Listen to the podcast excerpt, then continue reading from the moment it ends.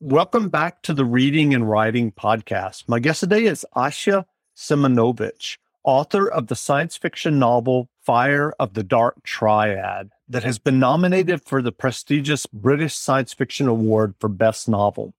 Asha, welcome to the podcast. Thank you very much. And uh, I'm very glad to be here today. And uh, I'm very honored uh, uh to speak to you. Great. I'm honored too. Well, if someone listening hasn't yet heard about your debut novel, Fire of the Dark Triad, how would you describe the novel?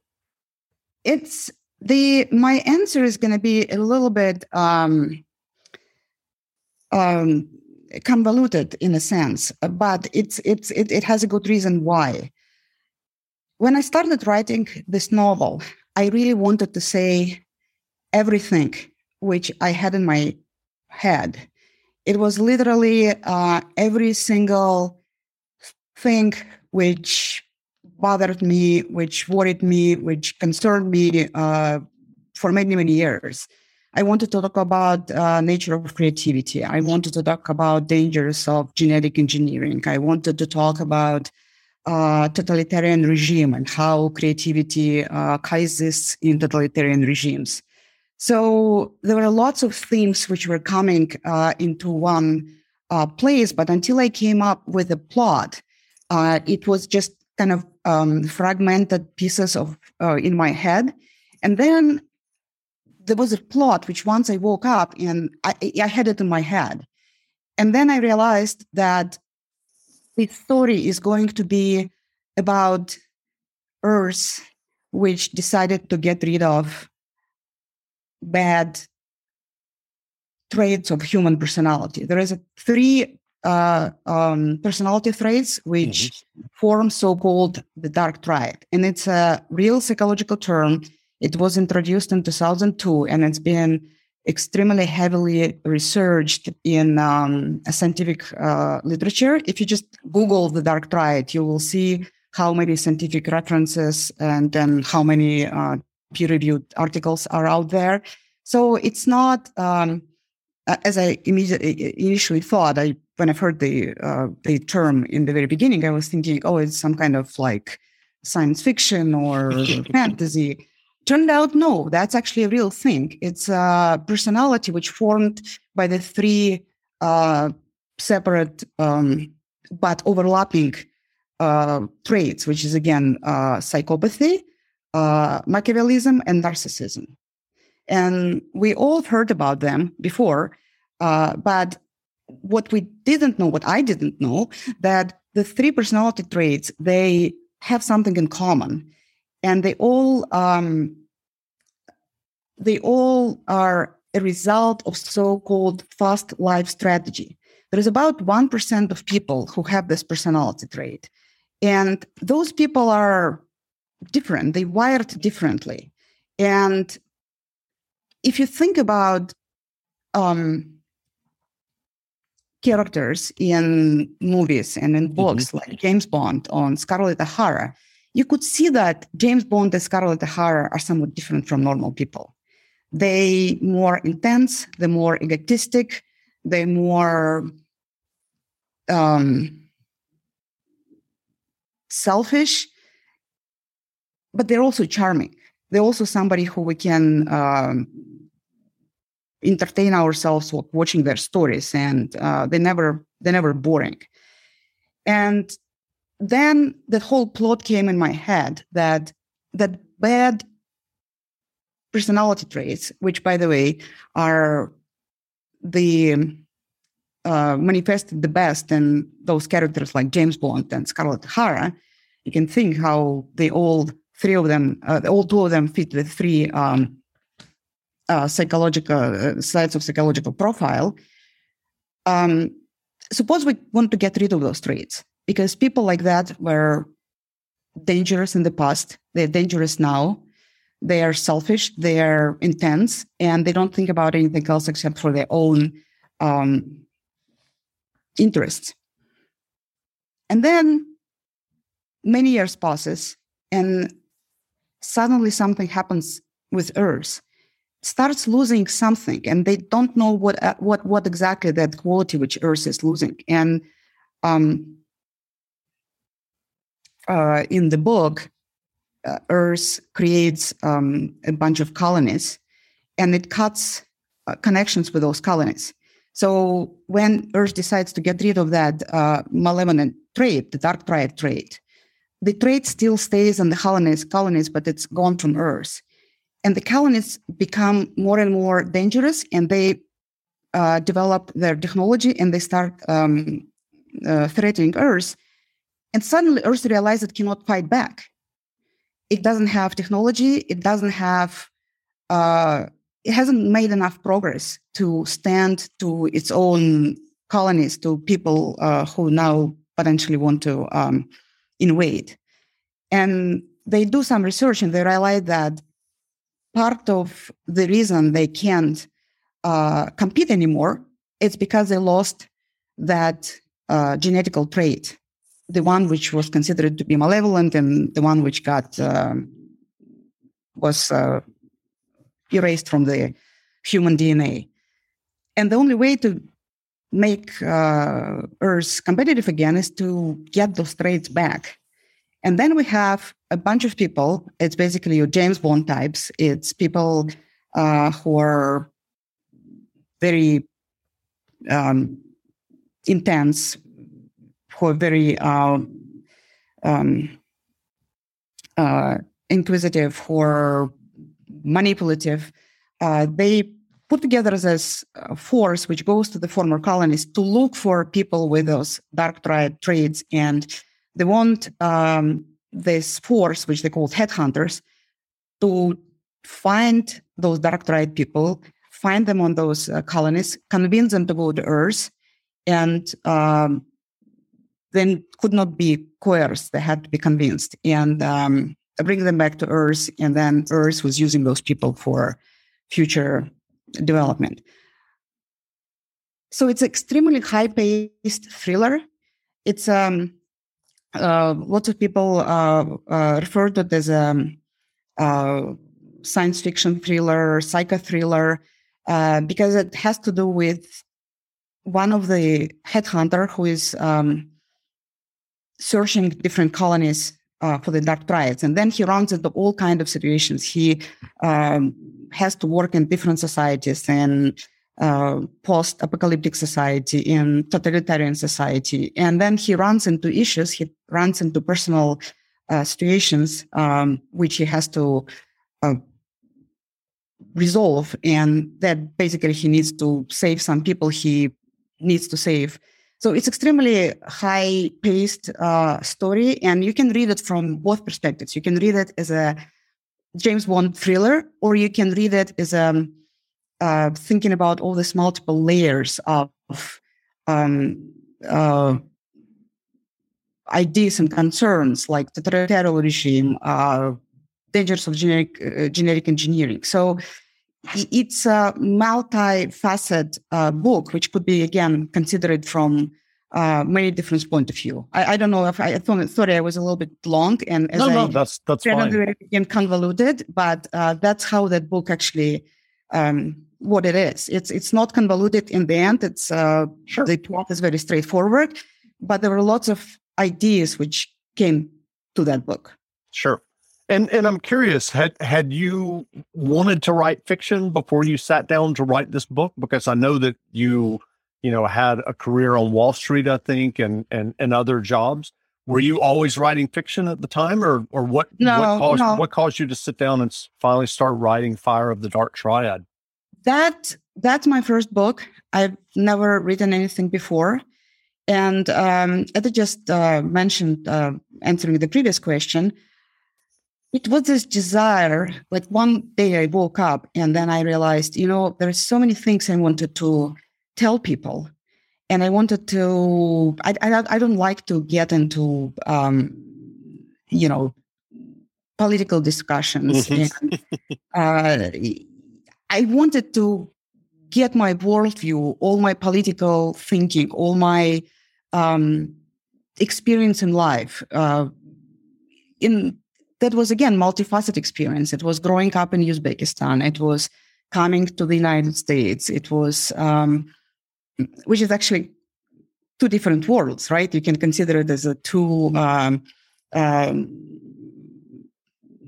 I would say, uh, different planets in a sense, right? So, Sure. especially considering that I was coming from uh, the uh, uh, Iron Curtain, um, my work in Wall Street, all those things uh, had something which I had something to say. And then one day I woke up and I decided, you know what? I just, there is this um, saying which I don't remember who um, who said that, but I really like like that. It's a little bit um, um, on a humorous side. Uh, the, the saying is writing as well as being, you do it when you cannot hold it anymore. Sure. So, that's what happened to me. I just couldn't hold it anymore one day. So I'm curious. After after writing the Fire of the Dark uh, Fire of the Dark Triad, are you planning on writing more books? Have you started writing other novels? Well, um, the I didn't really plan to do that, but the uh, first book uh, ends essentially on a cliffhanger. So to some extent, I have to. I uh, owe it to the uh, readers because almost everybody who read the book, uh, the reviews I have, um, the reviews on uh, publications on Amazon, on Reddit, I get people saying we want the sequel. Uh, but the most important things that there are other things which I really want to say now, and they didn't get into the first book for several reasons. First of all, it was not on top of my mind, and secondly, uh, there were too much in the first book anyway. And the sequel which I'm writing right now, it's called Regressor, and it's about manipulation. Like one of the um, uh, personality traits of the dark triad is Machiavellism. And Machiavellism is ability to convince people, to make people do what that particular carrier of the dark personality want them to do without understanding that. And that's sort of was the original push. And then I look around and there is this anger. It's almost um, rage, which I feel when I can see how it, easy it is to manipulate people, how easy it is for governments to manipulate people, for individuals to manipulate people, for media to manipulate people. And it makes me so angry. And I wanted to talk about that. And that's basically the main um, uh, the main topic of the second book. It has to do with the same protagonist, uh, with the same character as in uh, the Dark Triad. And in fact, majority of the characters continue um, in the sequel, but there is a bit of a shift. Uh, it's, uh, as I said, especially looking at the current events in the world, um, it became even more relevant, I would say, in the last several weeks when um, uh, we're dealing with um, current events in Ukraine and Russia. And in fact, um, I'm deviating a little bit of your uh, question, uh, but I wanted to say that in it, it's a little bit scary. And Fire of the Dark almost exactly describes the events which are happening right now in Russia. And um, I read the um, speech of Vladimir Putin yesterday. Mm-hmm. And then I opened my book this morning, and it almost like as if it's translation of his speech. There is Wow. a. I don't want to give um, away too much of a plot, but both what's happening and his specific speech, where it's literally written there. It's it's there, and actually Wow. more so, there are some events which happening in the book, which basically um, uh, set the plot in motion. They also already happened. So I guess he's a good example of the Dark Triad. He's a good example. Uh, he's definitely a good triad, uh, a dark triad, not a good uh, triad. Not a good one. Yeah. Not yeah. a good one, yes. But if you think about it, he is absolutely, and I'm actually uh, very impressed, Jeff, that you actually uh, picked up on that because he fits all three um, traits per- perfectly, like narcissism. Have you seen Sure. pictures of him shooting uh, not shooting actually. Somebody shot the tiger, and I think he was Right, like right, yeah. to tend to his wounds. Um, his pictures riding uh, on horses uh, uh, without like a shirt, right? Right. Like, yeah. uh, his um, the picture when he claims that he went um, to sub uh, scuba um, uh, diving and he found some ancient, uh, you know, artifacts. Right. I mean, and, and it's all on the television. It's all out there. Uh, there is a Guardian article which says uh, Putin man in action.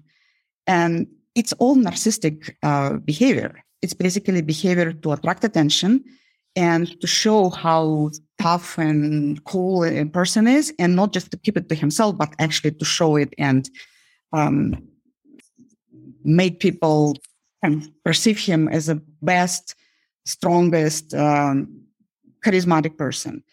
Uh, Machiavellism, I don't think we need to talk much about that, right? I mean, not what's happening right now, but what's happening before and how he was very carefully operated on both internal uh, political scene and external political scene. Uh, that's a perfect example of Machiavellism and psychopathy. Like, I mean, you have to have psychopathy to start what he's doing now, right? Sure. You have to be bold. You have to be impulsive, and you you you're dangerous. Very true. Well, I- I'm curious when you were working on Fire of the Dark Triad, what what was the writing process like for you? Were, were you um, did you outline the novel before you started writing? Did you just dive into the narrative? How did that work? Um, it's uh, Jeff. It's, it's a good question. Um, the first, uh, I knew the major topics, the major themes which I wanted to cover, which I mentioned before. But then there was some kind of a plot, like a meta plot in my head, Mhm. which I knew I knew how it needs to start, how it needs to end, and um, then I. It's actually very interesting um, how I went about actually writing. Yes, there was an outline, but the outline was put together by like the following: I'm the main character. I'm Nick, and I have to do something which is almost impossible to do, which is almost uh, beyond human ability to do. So I have to go step by step. I have obstacles here and there. I have to go around them. That's why people who review the book, uh, they always say that it's full of uh, twists and turns. And I didn't try to write the book specifically to create twists and turns. It's like somebody wants something and there are a bunch of obstacles in between. How you go around these obstacles. And every step includes some kind of a twist because you just cannot go straight. There are too many things which prevent you, prevent you from achieving the goal. So if it makes sense, it's almost like I was living uh, with the main character. Uh, I was living, going through um, beginning to the end of the plot, trying to um, trying to make it happen.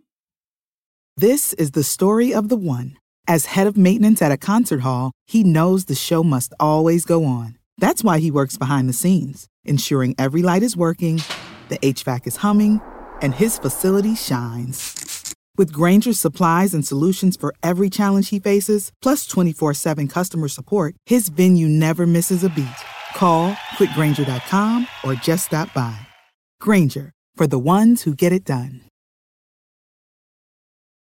When you need mealtime inspiration, it's worth shopping Kroger, where you'll find over 30,000 mouthwatering choices that excite your inner foodie. And no matter what tasty choice you make, you'll enjoy our everyday low prices, plus extra ways to save, like digital coupons worth over $600 each week. You can also save up to $1 off per gallon at the pump with fuel points. More savings and more inspiring flavors make shopping Kroger worth it every time. Kroger, fresh for everyone. Fuel restrictions apply. That's great. Well, what writing advice would you offer for those who are writing their own sto- stories or novels? Um, it's it's uh, it's a bit it's again it's a very tricky question, Jeff, and it's um, a, a little bit hard for me to uh, speak with authority because it's my first book, and I had very specific um, um, ways how I dealt with many things, uh, mm-hmm. but I have a couple of advice. First of all, one thing which I would like to get out of the way is like lots of people are saying, oh, you need dedication or you need discipline. I'm not going to say any of that. You know, I'm not disciplined person and I'm not person who you can say extremely dedicated. I am I was obsessed about that book. I was getting up every morning and especially when I was working still on Wall Street and um, I was um, I was getting up at four o'clock every morning and my hands were like literally shaking. Uh, that I have like three, four hours to write before I can, uh, I need to start getting for, for my work day. And I was doing it every day for whatever number of months, years I wrote that book. Every single day was starting with me waking up and like my hands shaking until I would sit down at the computer and start writing. So if you don't have this obsession, I don't know what they say. I mean, you asked advice. It's not really an advice. It's more like observation that if you have the obsession, then it's going to work. If you don't have the obsession, if you have to make yourself write, I don't know how that would work. But again, as I said, it's my personal experience. And another thing which I potentially think may be helpful for people, you've heard about things writer's block, right? And I've heard sure. about that before uh, I started writing. And um, I realized that um, the way it works for me, it wakes up. I wake up in the morning and I start writing, and it just doesn't go anywhere. I'm sitting in front of the computer. I'm staring at it. Nothing's come out. It's completely. The head is completely empty. Um, uh, there is a block, and what do I do about it? And then you start panicking, and then you kept thinking about the book, and it's like in the back of your head. It's in your subconscious and one day you just realize, you know why you couldn't write it? Because you put yourself in a corner. You wanted one of your characters to do something which this character simply cannot do the way you constructed this particular character. This personality is not going to do that. And you were trying to force something very unnatural into the plot. And that's it was falling apart. Yeah, that so, that that makes sense so so i would say that instead of panicking why you're having a writer's block why you cannot try it just give it time think about it let it sit let it percolate. And then again at least in my case one day it would become clear why you couldn't try it it's not because you lost it. It's not because you lost ability. Not because you lost talent. It's because you didn't think through some of the most important pieces. And if you continue it's almost like self um, um, preservation instinct. You don't want to go into direction and waste your time and effort uh, where it's not going to work anyway. It's going to fall flat. Sure, that makes sense. That's pro- that's probably my main uh, main advice, uh, which I would consider potentially useful for somebody. That's great. Well, what novels have you read recently that you enjoyed? I've been um, reading a lot of science fiction recently, and um, when you said new novel, do you mean like new for me or recently published? Or or new to you? I mean, it's fine. Okay, so um, I've been going through uh, lots of uh, lots of literature, which I potentially some of them I read before, and I wanted to read uh, sequels. Like, for example, I really like Terry Pratchett. Uh, he's mm-hmm. one of my favorite uh, sci-fi writer. And when I feel bad or somehow just need something light and uh, something with a beautiful humor, I just go back to his books. Um, uh, one of the latest books which I read is um, uh, it's called Maurice, and he's um, uh, sorry, uh, Jeff, I. That's okay. Can't remember the. It is a long name. Um, it was actually written in a children's book, and mm-hmm. I realized how deep it is, and how many layers again of philosophy and um, social thinking he uh, put into this book. And that was my last Terry Pratchett book, which I really uh, appreciated. And in terms of um, non science fiction literature, uh, I've been reading, again, more like classics. I mm-hmm. reread Bulgakov.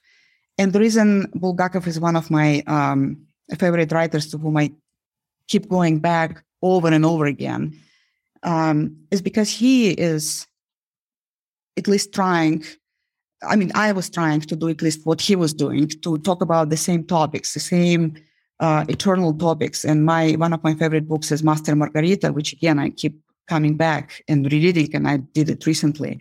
The uh, epigraph to my book is actually from Master Margarita, and it's um, uh, Satan is speaking. And again, we're talking Satan, we're talking uh, devil, which is evil, which is your dark triad. And the epigraph of uh, in epigraph on my book, uh, he's saying essentially, don't get rid of evil because you don't know what else you're going to get rid of in the process. You will um, destroy living creatures um, and objects, which are not evil, if you try to uh, specifically target evil and uh, get rid of, uh, of uh, everyday's life. So I would say that I've been um, coming to classic recently a lot. Uh, Nabokov and his Lolita. It's one of my favorite um, books. And again, I, I reread it recently because of the language, because of um, this beauty of Nabokov's way of writing. So that's, I would say, uh, the latest. So I've been mostly rereading uh, classics and my favorite uh, writers um, uh, than rather than picking up a, a complete something which came up recently. Sure. Well, where can people find you online if they'd like to learn more about you and your novel Fire of the Dark Triad? I would say that the uh, standard answer would be um, an easy answer would be to go to my website, which is called uh, darktriadbooks.com. And it's specifically Dark Triad Books because uh, at this point, I already knew that I'm going to be writing sequel. So it's a um, website which is um, providing uh, up-to-date information and gives a description of uh, that dark triad phenomenon. And um, uh, so that's kind of that would be the main uh, place, obvious place. Um, I would say that uh, following me on Goodreads or um, Amazon would be a good way to see what's coming out. Like, for example, I'm working on audiobook right now because I've heard from many, many people that they actually would really like to um, to read the book, but they don't have time, and they would really appreciate the um, version, uh, audiobook version. So that's another thing which I'm doing. Um, and for example, information when it's going to be available, it will be on Goodreads and it's going to be on Amazon and it's going to be on my website. But I would like to mention something else. I've sure. been um, uh, very much um, Reddit person. I don't have my personal profiles or Instagram or Facebook. And I'm, I'm basically shying of um, the social media, uh, which makes you kind of showcast your life uh, non-anonymously. Sure. And Reddit was my refuge because it's anonymous. And it became non-anonymous only about a month ago when I actually mentioned my book. Before it was just a handle. And um, I put my other work there, I make memes. I make surreal memes. Um, I do some photography. I um, sometimes put quotes of my favorite authors. So it, it's completely different and has nothing to do with the book. That's I kept it separate on purpose. Uh, but I think it's rather interesting to follow me through that because it's um, I have 500 um, plus karma in a little bit more than two years, which is a lot for Reddit. Mm-hmm. And I don't post very often. So my posts actually um, uh, get, you know, pretty good uh, upvote rate. And so I, I, the reason I'm saying it because it's actually not boring. It's uh, based on the anonymous feedback. It's uh, it's entertaining. So my um, uh, if you go to my website, you will see my handle on Reddit, and that would be another another way to see where I am up to. That's great. I love Reddit myself. great. well, Reddit I, was amazing. It was amazing. It gave me so much feedback. Uh, I posted um, uh, after I got that nomination uh, for British Science Foundation. I posted um, uh, about it on r slash science fiction, r slash cyberpunk, and I got such an overwhelming amount of feedback and uh, the conversations I had there. It was just amazing, and it's all completely anonymous, which made me feel good because it made it, it made me think. You know, those people uh, they saying whatever they want to say. They they don't uh, censor themselves, and they still they still interested. And They still like the book. That's great. Well, again, we've been speaking with Asha Simonovic, author of the science fiction novel Fire of the Dark Triad, that has been nominated for the prestigious British Science Fiction Award for Best Novel. And the novel is available now, so go buy a copy. And thanks for doing this interview. Thank you very much for having me. Absolutely. Great. Without noticing me, Ramir walked straight to the counter and punched some sequence on its surface. A small round bottle popped up from underneath. He unscrewed its top section, converting it into a glass, and took several hurried gulps. Only after that did he glance at the room. I put down the tablet, raised my hand in greeting, and he slowly approached. He looked completely different than on stage. The light in his eyes was gone, and so was the aura of desperate energy. His face had a haunted expression, and the glass in his hand was trembling. Why don't you join me? I pretended to be oblivious about his condition. He pulled a chair to my table and sat down. It seemed that he was glad to see another living soul. I thought that things were unfolding quite nicely. How are you? My question sounded almost mocking, but he didn't seem to care. He was sufficiently drunk. Yeah. He looked around as if determining the degree of hostility of various objects. It hurts. The lights are too bright. If they would just turn down the lights, it would be much easier. He took several more gulps, and the muscles in his face relaxed slightly. I watched, pondering my next step. Even though it was unethical to exploit his current state, there was nothing technically wrong with it, and his shaky grasp on reality could be very useful for my first move. I am from Earth. He didn't seem to hear. We're not aggressive, I continued, observing his reaction. We don't plan to invade. Your news is made up. He contemplated me in the most focused manner he could muster and nodded. No doubt, but these. He waved his hand in the air. This place has official surveillance. You aren't cautious enough to be a spy, I'm afraid. Very funny of you, though. I passed him the news tablet. Take a look. He shrugged and took it in his hands. Kier, show him views from the security cameras, I said. The screen flashed, and Ramir's expression changed. He put the tablet on the table carefully, as if it was about to explode in his face. Then he pulled his chair away from me, and his images projected on the newsletter in different angles. And in each of them, my chair was empty. A light panic appeared in his eyes. Who is Kier? he asked and nervously looked around the room. And this, he pointed to the screen, this can't do that. He started to slowly get up, not taking his eyes away from my face. Now I needed to act quickly. I can do more than that, I said, nodding towards the tablet. Ramir was backing away from me. Your depression, anxiety, the dark fog in your brain, your insomnia, the timing was critical. I can make it all go away. I guessed correctly. Ramir stopped. And the headache, he whispered almost inaudibly. Right, I nodded, and the headache. How quickly? He was in my biotransmission range. Kier, give him the basic psychoanalgesic, I ordered. Ramir's posture shifted as if a loose spring inside his body changed, now suddenly tight and stable. It was very interesting to watch. I don't believe in talking to people in pain, I said. I needed your mind back. It will wear off by tomorrow, though. I can't cure you. It's not my specialty. His eyes were alert and clear and incredulous. It just let go, all of it. He passed his hand across his forehead. How? I didn't answer, waiting for him to put it all together.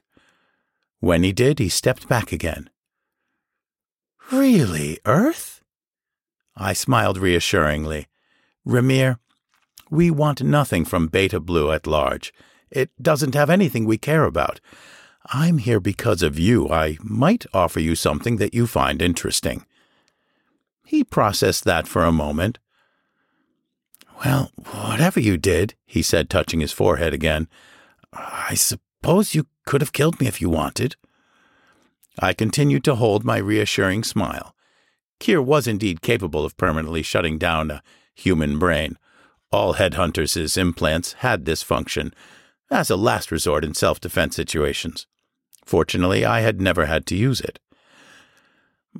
But you didn't, he continued. What do you want? He was studying me with intense curiosity. He didn't seem afraid. Maybe nothing. I need to find out, and then I might make you an offer. To find out if you're special. Surprisingly, he didn't look intrigued. Why do you care? I'll explain later. For now, I need you to wear this to run my test. It won't take long. I pulled the silver mask with the psychometric device from my pocket and placed it on the table. It gleamed in the dim light of the room. Ramir gave it a thoughtful look, then shrugged, sat down, and put it on. I watched as he sat very still, his body frozen in a program induced trance, his face looking like a blind sculpture. Kier was monitoring all of the room's entrances, and all was well. Everyone was still asleep. After several minutes, the test result displayed in the center of my vision, and I mentally congratulated myself. Not only was Ramir's score above the necessary cutoff, it was also the highest I had ever seen. I multiplied it by the beta blue difficulty coefficient and thought that this time my luck was exceptional. Done, I said, and he took off the mask. What was that? he asked, shaking his head. The standard rule was to give him a break before going into detail, not to mention that people would start waking up soon. You passed, and I have a lot to offer you. I stood up, preparing to leave, but I have to go now.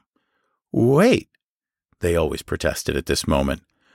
You'll have a wonderful sleep, I told him before disappearing behind the door. See you soon.